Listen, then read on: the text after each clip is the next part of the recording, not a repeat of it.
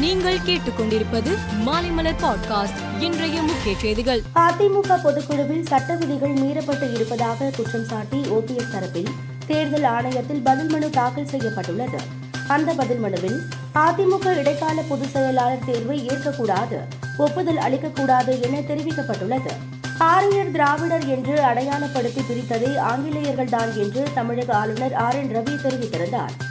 இதற்கு பதிலளித்த DMK MP T R Baalu ஆயிரம் ஆண்டு பள்ளத்தை நூறு ஆண்டுகளில் நிரப்பி வருகிற இயக்கம்தான் திராவிட இயக்கமாகும். இதனை தாங்கிக் கொள்ள முடியாதவர்கள் திராவிடம் என்ற சொல்லை பார்த்தாலே மிரண்டு கொண்டு இருக்கிறார்கள் என்றார். டெல்லியில் நடைபெற்ற பாதுகாப்பு துறையில் செயற்கை நுண்ணறிவு என்ற தலைப்பில் கருத்தரங்கு நடைபெற்றது. இதில் பங்கேற்ற பாதுகாப்புத்துறை மந்திரி ராஜ்நாத் சிங் யார் மீதும் ஆதிக்கம் செலுத்துவதை இந்தியா விரும்பவில்லை என்றாலும் எதிர்கால அச்சுறுத்தல்களிலிருந்து நாட்டை பாதுகாப்பதற்காகவே செயற்கை நுண்ணறிவு திறன் உருவாக்கப்படுவதாகவும் அவர் கூறினார். கர்நாடக மாநில முன்னாள் முதல் மந்திரி குமாரசாமிக்கு கொரோனா பாதிப்பு ஏற்பட்டுள்ளது. அவர் ஏற்கனவே ஒரு முறை வைரஸ் தொற்றால் பாதிக்கப்பட்டு மருத்துவமனையில் சிகிச்சை பெற்று குணமடைந்தார்.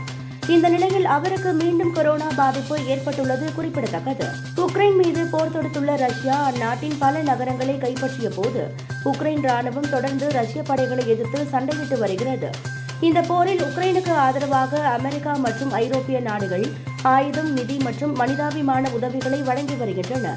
இந்நிலையில் ரஷ்யாவுக்கு ஈரான் ஆயுத உதவி வழங்குவதாக அமெரிக்கா தெரிவித்துள்ளது. ஆறாவது டிஎன்பிஎல் டி டுவெண்டி கிரிக்கெட்டின் அடுத்த கட்ட போட்டிகள் கோவையில் நடந்து வருகிறது. நேற்று நடைபெற்ற போட்டியில் சேலம் அணியை மதுரை அணி எதிர்கொண்டது. இதில் முதலில் பேட்டிங் செய்த மதுரை அணி இருபது ஓவரில் ஏழு விக்கெட் இழப்புக்கு நூற்று அறுபத்தி ஐந்து ரன்களை எடுத்தது. அடுத்து விளையாடிய சேலம் அணி இருபது ஓவர்கள் முடிவில் ஒன்பது விக்கெட் இழப்பிற்கு நூற்று இருபத்தி ஆறு ரன்கள் எடுத்ததால் முப்பத்தி ஒன்பது ரன்கள் வித்தியாசத்தில் மதுரை பேந்தர்ஸ் அணி வெற்றி பெற்றது. இந்தியா இங்கிலாந்து அணிகள் மூன்று ஆட்டம் கொண்ட ஒருநாள் கிரிக்கெட் தொடர் இன்று முதல் நடைபெறுகிறது.